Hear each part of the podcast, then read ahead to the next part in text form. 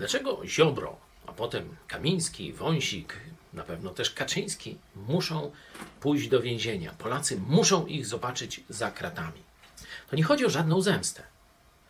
Tu oczywiście chodzi też o sprawiedliwość, ale chodzi też o coś więcej. Chodzi o symbol. Chodzi o symbol, że wraca prawo i sprawiedliwość, że ludzie uczciwi mogą już bezpiecznie wyjść na ulicę, do przestrzeni publicznej, do działania, do angażowania się, bo ludzie źli zostają ukarani. Ziobro i spółka to symbole zła. Zobaczcie, Księga Przysłów Najmądrzejszego Króla Salomona 28-28.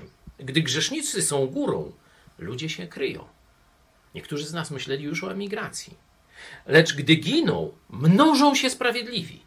Żeby Polska zaroiła się od ludzi sprawiedliwych, którzy chcą ją zmieniać, to ci najwięksi bandyci z PiSu muszą wylądować za kratkami.